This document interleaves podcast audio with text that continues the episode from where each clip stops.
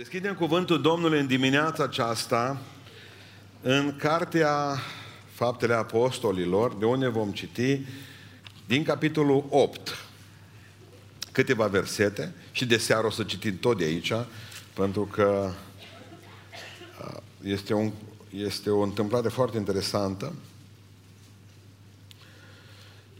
Citim de la versetul 26. Fapte, capitolul 8, versetul 26. Un înger al Domnului a vorbit lui Filip și a zis, scoală-te și du-te spre miază zi pe drumul care se pogoară spre Ierusalim la Gaza și care e pustiu. Filip s-a sculat și a plecat și atât că un etiopian, un famen cu mare putere la împărăteasa Candace etiopenilor și îngrijitorul tuturor visterilor ei, venit în Ierusalim să se închine, se întorcea de acolo. Ședea în carul lui și citea pe prorocul Isaia. Duhul a zis lui Filip, du-te și ajunge carul acesta. Filip a alergat și a auzit pe etiopian citind pe prorocul Isaia și a zis, să înțelegi tu ce citești? Famenul a răspuns, cum aș putea să înțeleg dacă nu mă va călăuzi cineva? Și a rugat pe Filip să se suie în car, să șadă împreună cu el. Locul din Scriptură pe care îl citea era acesta. El a fost dus ca o oaie la tăiere și ca o miel fără glas înaintea celui ce îl tunde, așa nu și-a deschis gura. Zmerenia lui judecata i-a fost luată și cine va zugrăvi pe cei din timpul lui, căci viața i-a fost luată de pe pământ. Famenul a zis lui Filip, rogute, despre cine vorbește prorocul astfel? Despre sine sau despre vreun altul? Atunci Filip a luat cuvântul și a început de la Scriptura aceasta și a propovăduit pe Isus. Pe când își urmau ei drumul, au dat peste o apă și famenul au zis, uite apă, ce mă împiedică să fiu botezat? Filip a zis, dacă crezi din toată inima, se poate. Famenul a răspuns, cred că Iisus Hristos e Fiul lui Dumnezeu. A poruncit să stea carul, s-au pogorât amândoi în apă și Filip a botezat pe famen. Când a ieșit afară din apă, Duhul Domnului a răpit pe Filip și famenul nu l-a mai văzut. În timp ce famenul își vedea de drum plin de bucurie, Filip se afla la Azot, de unde s-a dus până la Cezarea și propovădă Evanghelia în toate cetățile prin care trecea. Amin. Reocupăm locurile. Mărturisesc că săptămâna trecută am fost la Reșița și am studiat textul acesta și pe aceea m-a cuprins o lene și am zis, uite, tot de aici predic și duminică dimineața, pe aceea m-a cuprins lenea numărul 2 și am zis, nu nimic și de seară predic tot de aici. Și astfel o să ne obișnuim puțin cu uh, versetele acestea mai bine. Vreau să vă spun doar atât că în dimineața aceasta trebuie să medităm puțin la un verset care este la sfârșitul uh, versetelor citite de mine, când a ieșit, versetul 39, când a ieșit afară din apă, Duhul Domnului a răpit pe Filip. Când a ieșit afară din apă, spune cuvântul Dumnezeu că Duhul Domnului a răpit pe Filip. Și famenul nu l-a mai văzut. O din plecat. Și cu toți așteptăm asta. Și ortodoxi, și uh, pentecostali, și baptiști. Așteptăm ca într-o zi biserica, tu, eu, care formăm Biserica lui Iisus Hristos, să fie răpiți de pe pământul acesta și să plecăm la cer.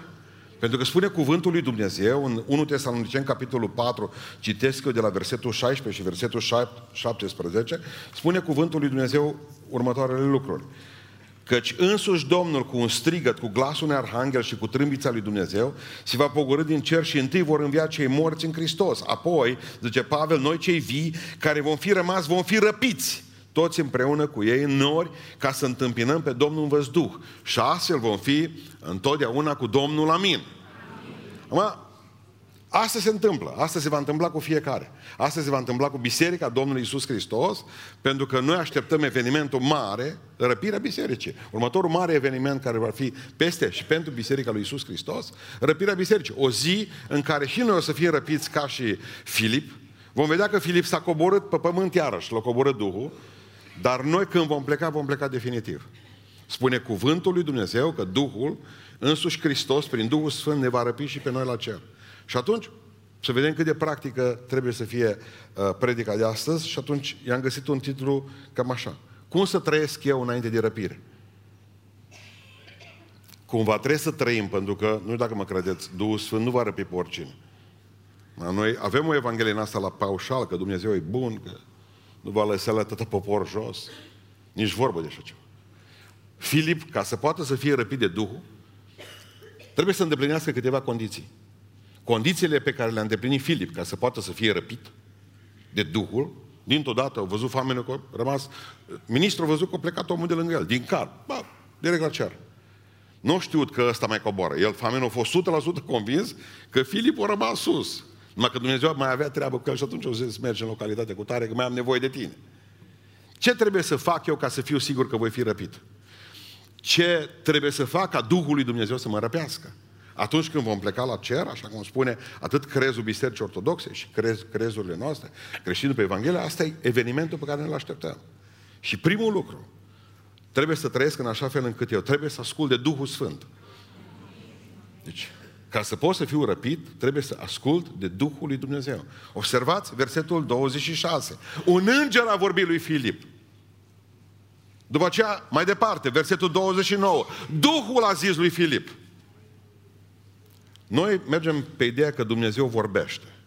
Numai pentru ca să înțelegem ce vrea Dumnezeu să ne spună, unul, ca să ascultăm cuvintele Lui, trebuie să avem urechea interioară și exterioară racordată la șoapta Duhului lui Dumnezeu.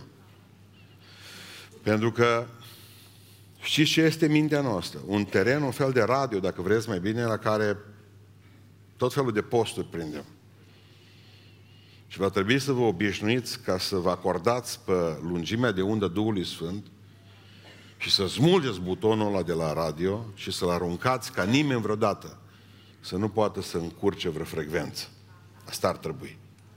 Dumnezeu vorbește, Dumnezeu nu are probleme cu gura. Omul are probleme cu urechea. Vorbește, Doamne, căci robii tăi ascultă. Vorbește. No, bun, ascultăm de Duhul lui Dumnezeu. Dumnezeu, noi ascultăm ce vorbesc alții. De aia nu putem asculta pe Dumnezeu. La mulți le place să asculte ce vorbesc alții. Ăia se numesc consilieri. La mulți le place să se audă vorbind pe ei. Ăia nebuni. Va trebui să învățați în toți anii aceștia care vor urma că dacă nu veți asculta pe Dumnezeu vorbind aici, nu-L veți auzi vorbind dincolo. Pentru că Dumnezeu vorbește cu omul. Duhul lui Dumnezeu vorbește cu omul. Duhul lui Dumnezeu vorbește prin cuvânt, Duhul lui Dumnezeu vorbește prin tot felul de metode, că Dumnezeu nu e limitat doar la cartea aceasta. Vreau să înțelegeți că El a ascultat de Duhul lui Dumnezeu. Să nu uităm că era în mijlocul unei treziri spirituale, unde era în Samaria. Predica și oamenii se întorceau la Dumnezeu. Dar când Duhul Sfânt a spus, tu du-te de aici, din mijlocul acestei treziri, pleacă de aici pentru că am nevoie de tine undeva într-un pustiu. S-a dus imediat. Al doilea lucru, nu numai că a fost greu ca să plece din mijlocul unei treziri, cuvântul lui Dumnezeu spune că omul acesta uh, pleacă nu erau nici la modă ca să aibă de face cu etiopienii. Israelul nu prea erau uh, prieteni cu etiopienii. Plus după aceea avea o problemă, te duci și vorbești cu un ministru. Atunci nu știa nimic de toate, de toate lucrurile acestea. N-a înțeles mare lucru. Dar a zis așa, dacă Duhul lui Dumnezeu îmi spune să plec, eu plec.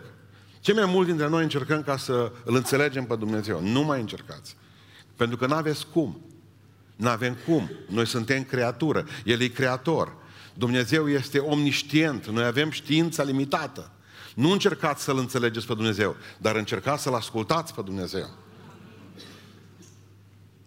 Ascultați de Duhul lui Dumnezeu, pentru că Duhul lui Dumnezeu nu vorbește la nesfârșit cu cei ce nu-L ascultă. Să înțelege și asta. Duhul vorbește odată, n-asculți. Duhul vorbește a doua oară, n-asculți. Duhul vorbește a treia oară sau a cincea oară. Dar odată Dumnezeu se obosește. Și asta nu e valabil numai la un credincios pentru călăuzire. Aceasta e valabil și pentru tine la mântuire. Pentru că spune în cartea Apocalipse, i-am dat o vreme. I-am tot vorbit, m-a tot respins, am tot vorbit, m-a tot respins. Asta este hula împotriva Duhului Sfânt. Ca Dumnezeu să dorească să petreacă raiul cu tine împreună și tu să spui, n-am nevoie de tine, du-te la altă masă. Asta se numește hula împotriva Duhului Sfânt. Închiderea ușii în fața lui Dumnezeu și moartea în închide, cu ușa închisă. Mie nu vorbește Dumnezeu. Pe Dumnezeu ți-a vorbit odată, n-ai ascultat. Dumnezeu ți-a vorbit a doua oară și asta vorbesc cu frații mei de credință. Dumnezeu ți-a vorbit a doua oară și de-aia ascultat. Păi Dumnezeu zice, pierd vreme cu El. Spune cuvântul lui Dumnezeu că în 1 Petru, 1 cu, cu 2, Spune așa, după știința mai dinainte a lui Dumnezeu Tatăl, observați, prin sfințirea lucrată de Duhul Sfânt, spre ascultarea și stropirea în sângele lui Isus Hristos, spre ascultare. Adică Dumnezeu Tatăl mă sfințește prin Duhul Sfânt, îmi vorbește prin Duhul Sfânt spre ascultarea de Isus. Păi dacă eu nu ascult de Domnul, Duhul lui Dumnezeu va pleca de la mine. Pentru că și tu ca tată, ca mamă, și noi ca păstori, și voi ca profesori, încercați ca să aveți o relație bună cu cei care sunt în subordinea voastră, vorbesc în ghilimele, da? În linia voastră de autoritate și vedeți că nu vă ascultă. Ați vorbit odată, ați vorbit de două ori, după care încetați dialogul. Cum trebuie să trăiesc înainte de răpire? Ascultând de Duhul lui Dumnezeu. Știți când a devenit teologia completă? În momentul în care s-a spus tare și răspicat, Dumnezeu este Duh. Dumnezeu este Duh. Și pentru asta Dumnezeu va mări potențialul nostru a fiecare dintre noi prin Duhul lui Dumnezeu. Ca să înțelegeți, Duhul lui Dumnezeu nu va lucra cu nimic. A făcut odată la crearea lumii acesteia. Duhul lui Dumnezeu vrea niște oameni pregătiți care să spună așa, Duhul Sfinte, mărește potențialul meu, mărește potențialul meu spiritual, intelectual, mărește, via- mărește dragostea mea pentru tine, mărește dragostea mea pentru frați, pentru biserică. Dar nu din nimic, trebuie să existe ceva acolo. Spunea John Milton la un moment dat când a scris Paradisul pierdut, înainte de scrie Paradisul pierdut, s-a pus pe genunchi și s-a rugat și a spus în felul următor, Duhul Sfinte, ajută-mă să scriu opera aceasta. Această rugăciune a lui n-ar fi avut nicio valoare dacă Dumnezeu n-avea de face cu un geniu. El și geniul ăsta s-a pus pe genunchi și a spus, Duhul Sfinte, te rog, ajută-mă să termin opera, să scriu opera aceasta. Unul dintre lucrurile pe care le-am văzut în toți anii aceștia a fost o puternică lipsă de pregătire a oamenilor, ce nu face nimic, nu-și face ei uh, uh, partea lor și a încercat să facă Duhul lui Dumnezeu toate lucrurile acestea. Nu se poate. Nu se poate. Duhul lui Dumnezeu lucrează deja pe un pământ care este doritor să se pună sămânță în el. Pe un, pe un lut care nu sare de pe roata olarului. Duhul lui Dumnezeu vrea să lucreze cu cineva care se pregătește. Nu așteptați ca să săriți ca popcornul din bănci, pline Duhul Sfânt Duminica, dacă voi toată săptămâna nu v-ați închinat. Nu așteptați să iasă cântarea din gura voastră dacă voi toată săptămâna ați avut de-a face cu manelele. Nu așteptați ca rugăciunea să explodeze în locul acesta dacă toată săptămâna, dacă toată săptămâna n-ați ascultat. Nu veți asculta nici astăzi predica mea. Duhul lui Dumnezeu nu face altceva decât să mărească potențialul nostru. Ceva trebuie să existe. Ceva trebuie să existe. Mi-am adus aminte că William Bott, uh, cel care a fondat mișcarea Armatei Salvării, cei care au fost în străinătate, probabil că ați văzut. A fost o mișcare puternică de trezire spirituală și astăzi este mai mult pe latura socială dezvoltată, dar atunci chiar că au fost oamenii trezirii uh, spirituale. Și William Bott a fost uh, botezat cu Duhul Sfânt, cum spunea el, într-o capelă wesleană din Nottingham. Și asta a devenit loc de pelerinaj, n-ați băgat de seamă. Unde a trăit un sfânt, ne apucăm să facem uh, pelerinaje după aceea. Nu e valabil numai la români, și englezii fac același lucru. La care spunea unul dintre preoții vicare a acelei capele, că a venit într-o zi unul, acolo toată lumea venea să vadă unde a fost William Bott, botezat cu Duhul Sfânt, unde Dumnezeu i-a vorbit, unde o coborât lumina cerească peste el, a apărut un om mai îmbrăcat mai rău. Nu, zice, până acum am avut de face tot cu oameni îmbrăcați bine, spunea preotul. Și zice, poți să mă rog și eu în capela asta? Am zis preotul, normal că te poți ruga. Până atunci nimeni nu, nu mi-a cerut să se roage în capelă, toți și-au făcut poză. Vreau să vizitez aici în locul acesta, au fost, știți, mai cumpăr un suvenir. Zice, poți să mă rog și eu. Zice, l-am văzut că se pune acolo în locul în care William Bott a fost uh, uh, uh, botezat cu Duhul Sfânt. Și cum era, stătea să uita și era o rază de lumină și zice, Dragă Doamne, fă-o din nou. S-a ridicat în picioare, fă-o din nou. Ce folos aveam că în urmă cu 20 de ani erai grozav. Și grozav spiritual, dacă astăzi nu ești decât... Nici moștele nu-s de tine. Cum să vă spun. Adică ai moște la purtător. N-ați încercat și nu ați dat seama că nu există durere mai mare decât fost am, Doamne, cum am fost. Dumnezeu vrea ca tu să fii astăzi ceva. De aceea tu care ai primit odată bucuria luminii Duhului lui Dumnezeu, mai strig odată, fă-o, Doamne, din nou. Vreau să fiu omul ăla puternic, vreau să fiu omul ăla spiritual, vreau să fiu omul ăla sfânt, Doamne, și mai mult decât atât poți să faci cu roaba Ta. Coboară peste mine Duhul Sfinte și sfințește-mi limba, Doamne, sfințește-mi ochii și mâinile și picioarele și mintea și umblarea. Duhul Sfinte, coboară peste biserica asta. Nu a lăsat Duhul Sfinte ca să se închine cu buzele și inima noastră să fie departe de Tine. Sfințește păstorii, sfințește slujitorii, echipele de slujire, Doamne. Fă-o iarăși, dragă Doamne, din nou! Că Tu poți. Vine și spune Duhul Sfânt, pocăiește-te.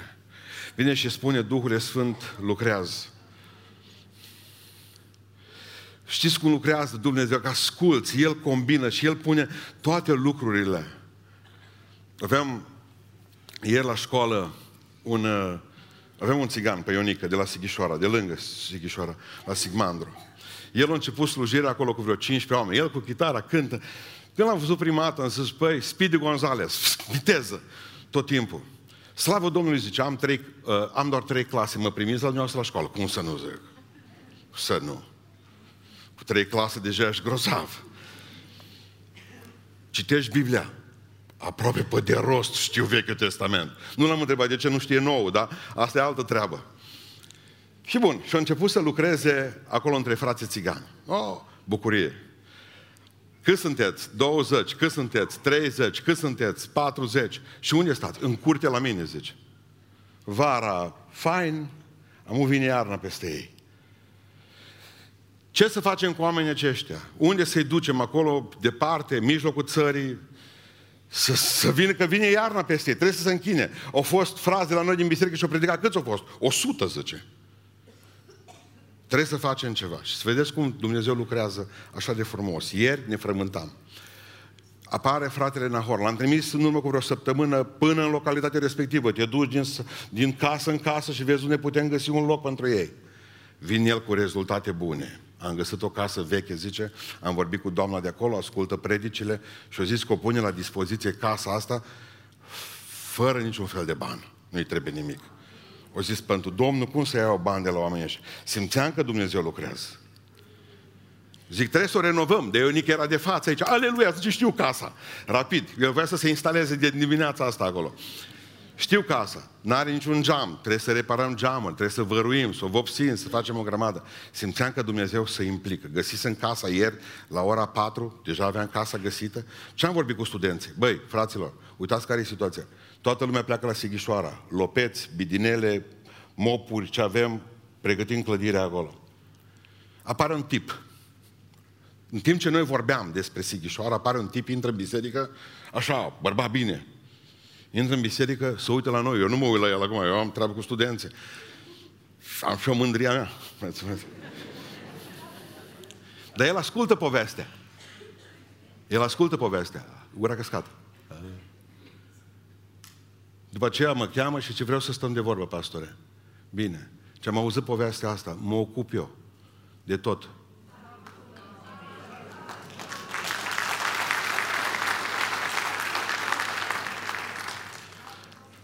Miercuri, zice, sunt acolo, facem totul, deschidem biserica în câteva zile, lucrăm. Vă nu vi se pare ciudat să vorbești exact când intră un om, să vezi că un om pleacă până lângă Sighișoara, găsește un loc, o femeie convinsă. Cine face lucrurile astea? Duhul Sfânt. El lucrează. Așa stă Dumnezeu la tabla de șah a istoriei și mută lucrurile și mișcă oamenii și face lucrurile acestea frumoase, pentru că spune că El orice lucru Dumnezeu îl face frumos la vremea Lui, în timpul Lui, binecuvântările Lui. Și îmi spune omul acela care a venit aseară ci îmi spune, zice, pastore, tu m-am rugat ca Dumnezeu să-mi dea ceva de lucru. Când am intrat pe ușă, mi-am dat seama că deja aveam. Adică Trebuie să muncim și Dumnezeu vrea să impulsioneze potențialul nostru. Dumnezeu vrea să facă cu noi o lucrare frumoasă. Dar pentru asta să nu obosiți, fraților. Spuneam studenților din anul întâi, William, nu William, John Wesley, vorbim de John Wesley. La 86 de ani se plângea, la 86 de ani se plângea că nu mai poate predica decât două predici pe zi. La 86 de ani se plângea că nu mai poate predica decât două predici pe zi. A predicat timp de 54 de ani. Trei predici pe zi. A predicat la 44 de mii de evangelizări. A scris 10 cărți de predici. A scris 10 ore pe zi. Timp de 58 de ani. 10 ore pe zi. A scris șase cărți de istorie, patru cărți de geografie, opt cărți de muzică, zece cărți de predică. S-a culcat în fiecare seară la ora 10 seara. S-a sculat la 4 dimineața. La 85 de ani spunea, se întâmplă ceva cu mine, zice că am devenit leneș. Mă culc și mă scol de-abia pe la 5 jumate.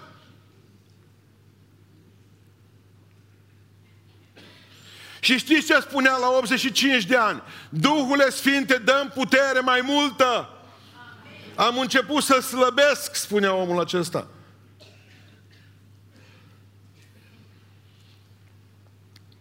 Vrea să înțelegeți primul lucru care trebuie ca să fii răpit, să prinzi răpire. Este trebuie să asculți de Duhul Sfânt. I-a spus Duhul Sfânt lui Filip, du-te! Și s-a dus. Și apoi a fost răpit. Al doilea lucru care îți trebuie ca să prinzi răpirea este că trebuie să cauți păcătoșii și să le vorbești despre Dumnezeu. Fiți atenți ce se întâmplă în versetul 26. Deci citim încă o dată pentru că e foarte interesant ce spune aici. Zice așa, un înger al Domnului a vorbit lui Filip și a zis, scoală-te și du-te spre miază zi pe drumul care se pogoară spre Ierusalim la Gaza și care este pustiu. Atunci nu a spus că este un om pe el. Și merge, merge mai departe, versetul 27. Filip s-a sculat și a plecat. Și iată, ăsta e cuvântul puternic, iată. Că deja Dumnezeu pusese omul în intersecție. La început drumul era pustiu, dar după aceea Duhul Sfânt i-a pus și omul în intersecție. Este foarte important că pe când căuta și mergea pe drumul acela a apărut famenul. Filip Iubea sufletul oamenilor păcătoși. De aceea a plecat atât de repede după ce Duhul Sfânt i-a vorbit, du-te. Pentru că iubea pe oameni. Asta era slujirea lui. Da, da, da, vă, vă las câteva versete. A lăsat trezirea din, din, din, din Samaria pentru un om și faptul că a lăsat trezirea din Samaria pentru un om ostracizat și necurat, pentru că n-a avut voie nici să intre în templu. De ce? Nu era evreu. În momentul în care a plecat pentru un om, Dumnezeu nu putea să trimită pe cineva care nu iubește omul. Nu oamenii, omul. E foarte ușor să iubești toți oamenii. Eu iubesc România. Ce mai greu cu vecinul meu. Cu el am o problemă, pe el nu-l iubesc. Este foarte ușor să iubești toată biserica aceasta. Este greu să iubești pe cineva de la tenor. De lângă tine.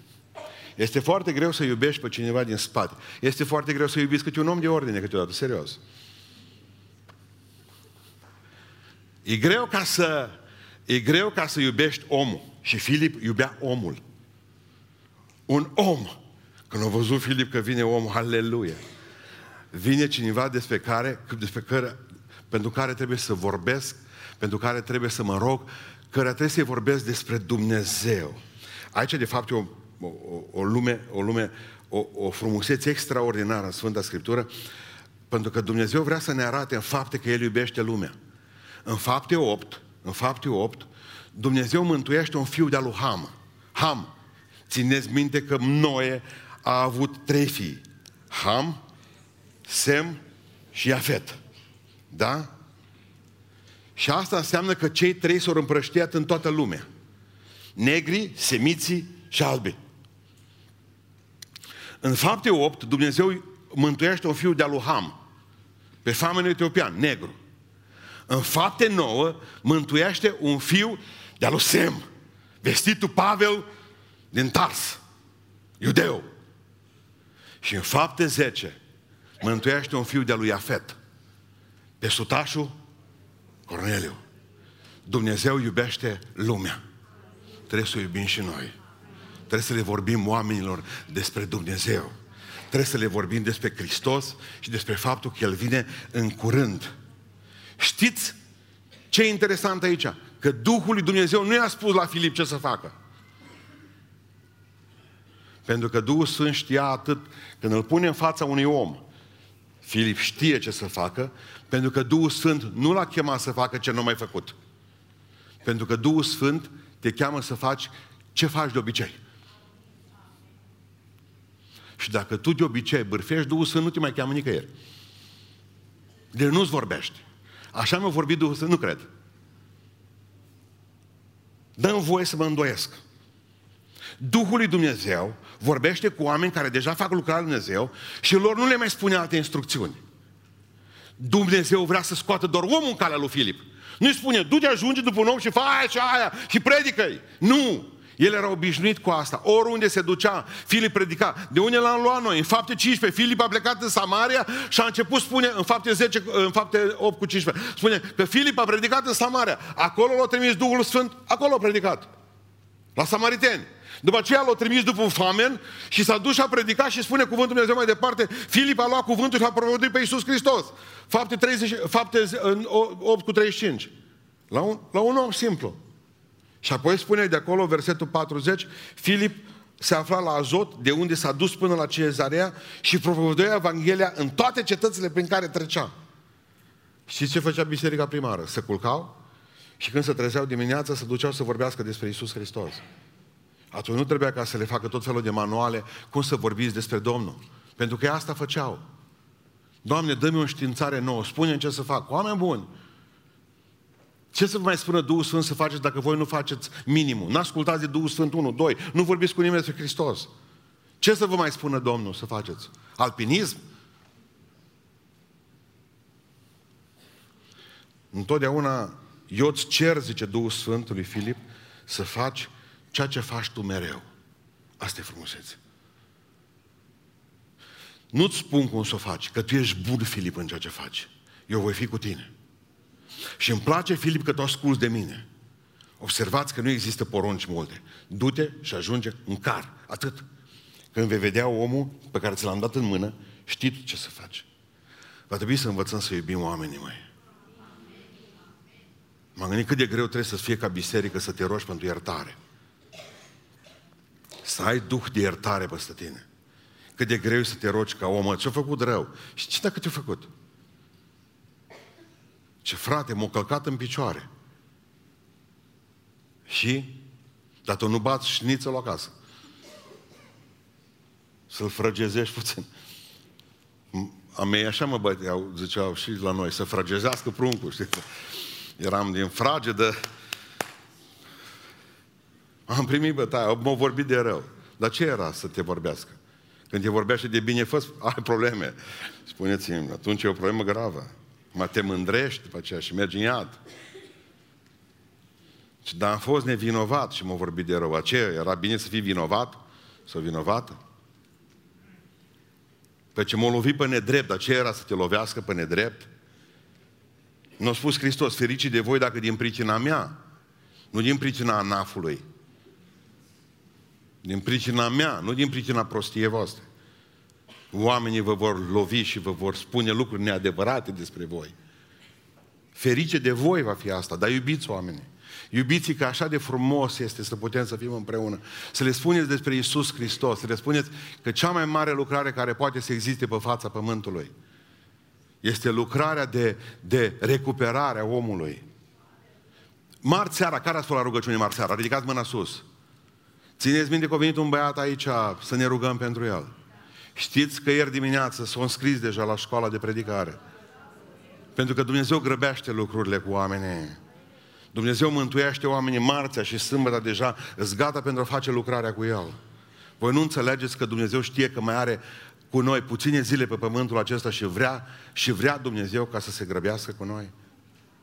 Iubiți oamenii, iubiți pe toți, strângeți-i în brațe. Nu vă fie frică, nu fiți paranoici că mă vor lovi. Dacă faci așa, dacă deja se instalează boala asta în mintea ta și în sufletul tău, Bă, ăla e baptist, ăla e ortodox, ăla e pentecostal, opriți-vă în numele Lui Iisus Hristos. Dumnezeu a venit ca să, să mântuiască lumea aceasta. Dumnezeu n-a împărțit-o în culte, Dumnezeu n-a împărțit-o în partide. Fiți oameni liberi și iubiți pe ceilalți de lângă voi. Vorbiți-le despre Isus Hristos. Toată lumea le vorbește. Votați pe nu știu cine, votați pe nu știu cine. Și ce, ce amărâți trebuie să fim noi ca popor. Când de fapt uităm că Hristos este răspunsul la toate întrebările vieții noastre. Ce oameni, citeam despre regele Siracuzei, că la un moment dat au avut un dușman, că s-a temut tot timpul regele ăsta Siracuzei, uite cum îl chema, dar s-a temut că un anumit Damon ajunge la un moment dat rege în locul lui. Și omul acesta a fost condamnat la moarte, Damon. Dar el a cerut ca să-și vadă pentru ultima dată familia și l-au lăsat liber să meargă să-și vadă soția și copiii. Regele a luat pe cel mai bun prieten al lui, trebuie să vedem cum îl chema, Pintias. L-a luat în garanție și a zis, dacă nu vine Damon până marți dimineața, când trebuie să-i tăie în capul, tu ai capul tăiat în locul lui. Tu ești cel mai bun prieten al lui la care zice Pintias atât de frumos, zice Mărite rege, m-aș bucura să nu vină. M-aș bucura pentru că eu sunt necăsătorit, ăsta are niște prunci, m-aș bucura să fugă cu nevastă și cu prunci în altă țară. Și m-aș bucura să pot să mor în locul lui. Cinstit.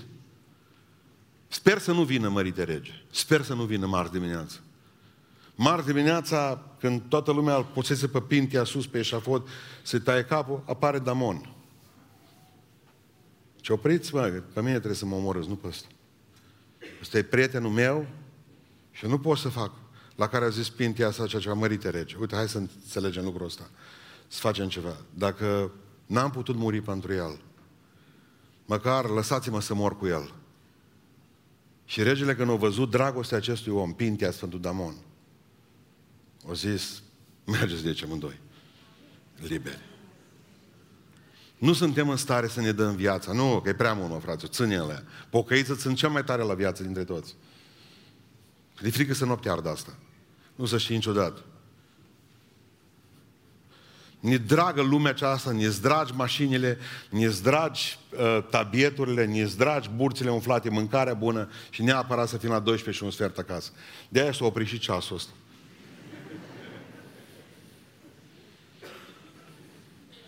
Cum îmi spunea un prieten meu, sunt stare, zice, când își cumpără o mașină nouă, să o bage cu botul pe ușa bisericii să vadă toată lumea ca o mașină.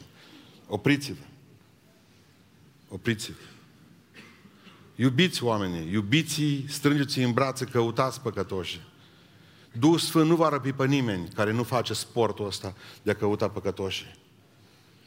Dacă nu suntem în stare să ne dăm viața pentru prietenul nostru, măcar să-i vorbiți 5 minute, dați 5 minute din viață și vorbiți despre Hristos. Și nu să știe la cine sămânța cade în pământ bun. Și într-o zi, omul acela va putea să spună, din pricina lui eu sunt în cer astăzi. Te-ai gândit că vei ajunge într-o zi și tu plecând dând din aripioară și dolofană, dolofan până sus în cer. Te-ai întrebat câți oameni vor zice, uite, din cauza ta, din cauza ta sunt aici. Cine va veni în cer să spună din cauza ta, din cauza ta, tu mai binecuvântat să poți să ajung în cer? Ascultați de Duhul Sfânt ca să fiți răpiți, căutați păcătoși ca să fiți răpiți și Filii mai are ceva. Știți ce mai are? Adânciți-vă în Scripturi. Se duce la famen, famenul frământa, citea acolo. Ministrul, dar nu pricepe nimic, bâtă, din Vechiul Testament. Nu avea un Nou Testament. Zice Filip către el, înțelegi tu ce citești? Zice famenul, nu. Nici eu. Frumos era să fi zis Filip lucrul ăsta acum. Mă, și într-adevăr și eu spun dar nu prea mă îndelencesc cu Biblia. Eu mai mult la loto. Meciurile, filmele coreene. Înțelegi tu ce citești? Nu. Atunci îmi dați voie, zice, să vă învăț eu. Pe ministru. respectuos. Pentru că Sfânta Scriptură, și ce a luat Sfânta Scriptură din mâna lui și a spus, despre Hristos vorbește. Pentru că Sfânta Scriptură e inspirată. Este singura carte, cuvânt cu cuvânt, scrisă de Dumnezeu prin oamenii Lui, insuflată de la Duhul Sfânt. Sfânta Scriptură este mântuitoare. Este singura carte care poate să mântuiască pe cineva. Pentru că El, cuvântul Lui Dumnezeu, este adevărul și cuvântul este Hristos. Și nu o să-L iubiți pe Hristos mai mult decât cuvântul Lui. Nu citiți Biblia, nu aveți treabă nici cu Isus. Adică cine nu studiază Sfânta Scriptură, ascultați-mă, cine nu studiază Sfânta Scriptură și știe să citească, cine nu studiază Sfânta Scriptură și știe să citească și o are acasă, să nu cumva să se amăgească că va fi răpit. Nu, nu, nu, nu. Nu. Pentru că Duhul Sfânt răpește pe cei care ascultă de Duhul Sfânt, Duhul Sfânt răpește pe cei care vorbesc păcătoșilor despre Hristos și Duhul Sfânt răpește pe cei ce se îndelnicesc cu studiul Bibliei și cu aplicarea ei în viața personală. Pentru că Duhul Sfânt își vede că omul ăsta era adâncit în Biblie, știa. Și știți ce a făcut? O reușit performanța ca din Vechiul Testament, că ei n-aveau Noul Testament, să-L găsească pe Hristos. Noi nu-L găsim pe Hristos nici în Noul Testament. El l-a găsit în vechiul. Și a spus despre Hristos ca o oaie. Asta e nedreptate, zice Filip. O oaie mută. Domnul domnilor și împăratul împăraților stă cu capul plecat ca o oaie mută. Hristos e ăsta, spune Filip. Va trebui să învățăm să iubim cartea aceasta, pentru că Sfânta Scriptură este obligatorie pentru mântuirea ta. Sfânta Scriptură e obligatorie pentru mântuirea altora. Și pentru a ta și pentru altora. Că nu poți să-i mântuiești, să spui nu știu ce. Ascultă ce zice, că a fost o soră răpită. A fost un frate răpit. De ce nu-i spui, uite, știu eu pe unul, Filip, care a fost și răpit. De ce trebuie ca să mi-aduci o mărturie care nu pot verifica? Că răpirile pot să fie sufletești, prin Duhul Sfânt, răpirile pot să fie și cei care consumă iarbă răpiți, de-abia să pun înapoi pe pământ cu creierul prăjit, deci asta e subiectivă, dar îți dau ceva aici obiectiv, cuvântul lui Dumnezeu. Asta e sigur, e verificat de Duhul lui Dumnezeu. De șapte ori spune Sfânta Scriptură. L-a verificat Dumnezeu cuvântul ăsta ca nu cumva să se strecoare vreo greșeală în el. Până nervos am fost de dimineață. Mergem duminica viitoare la... Duminica viitoare sunt voturile. Vreau să vă țin predica acum, că nici nu știu.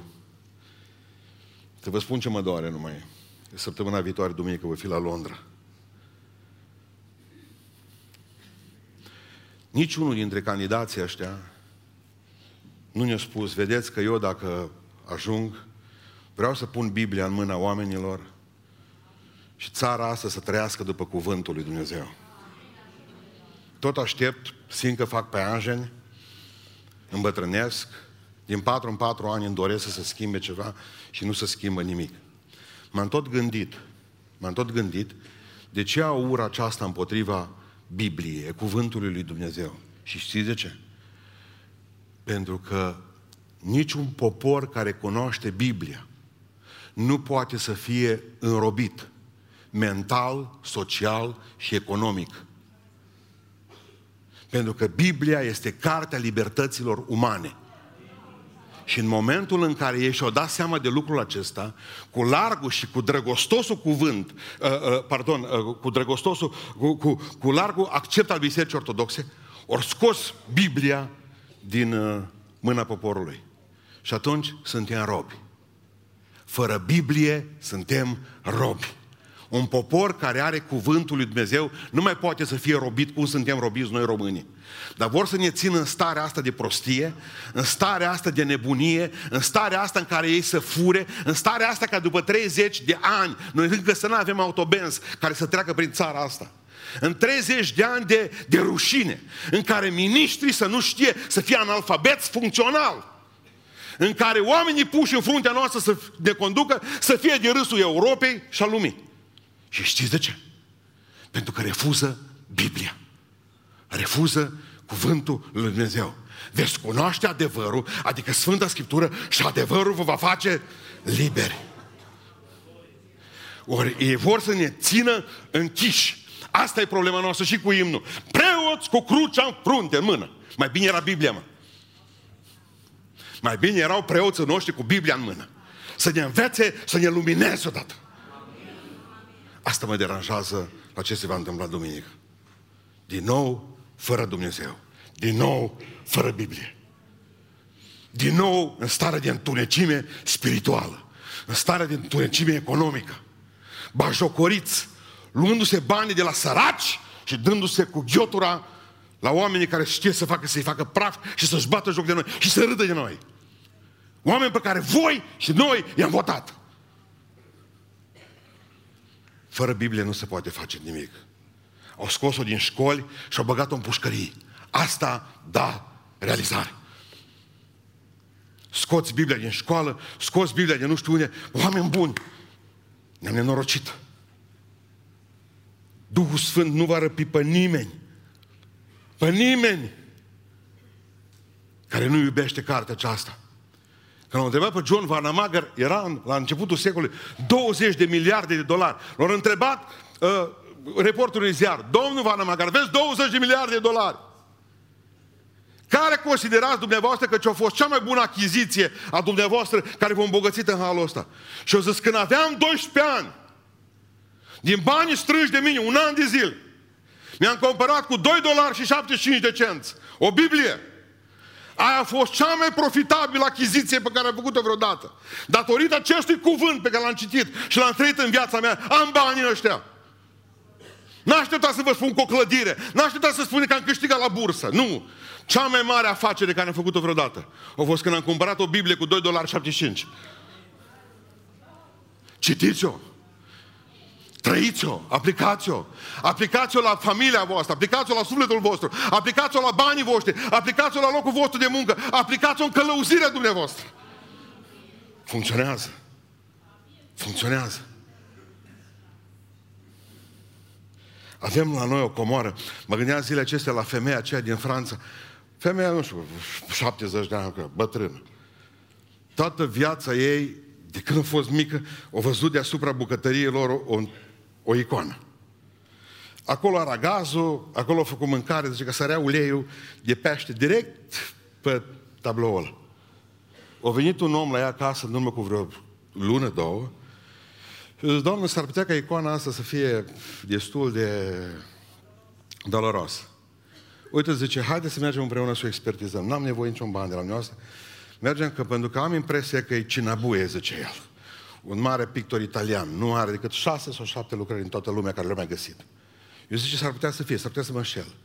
Merge și la prima evaluare și se spune, icoana dumneavoastră costă 6 milioane de euro. Atât face icoana. Dar zice, o băgăm la casa de licitații. Săptămâna trecută ori vândut-o cu 24 de milioane de euro. Eu da bani la bătrână. Numai bunii să mă din gropare.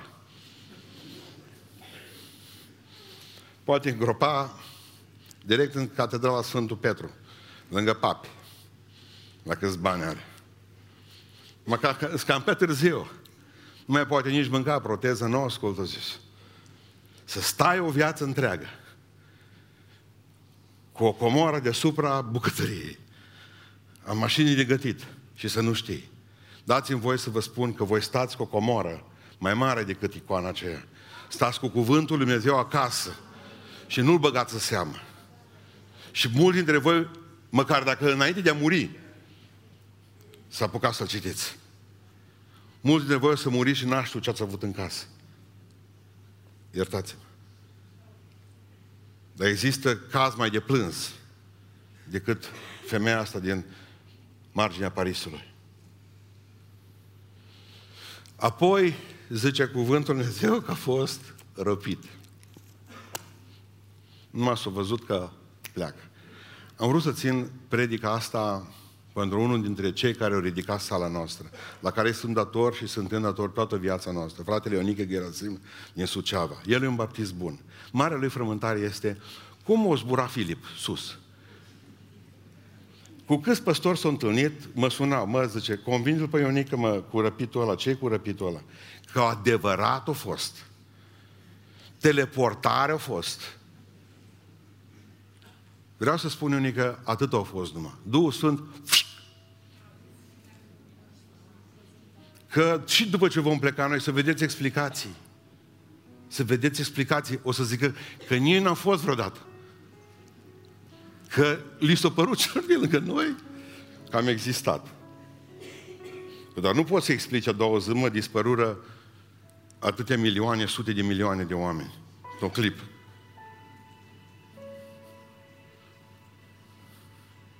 Îmi spunea un domn de dimineață să mă rog, pentru că soția a plecat de la și l-a lăsat cu șase copii. I-am spus, o să vină o istorie mai răvășitoare decât a ta, că e dureroasă lui. În care o lume de oameni adevărați vor pleca de aici. Ai putea fi printre ei. Ce să fac să fiu răpit? Ascultă de Duhul Sfânt, vorbește oamenilor despre Hristos și adâncește-te în Scriptură. Amin.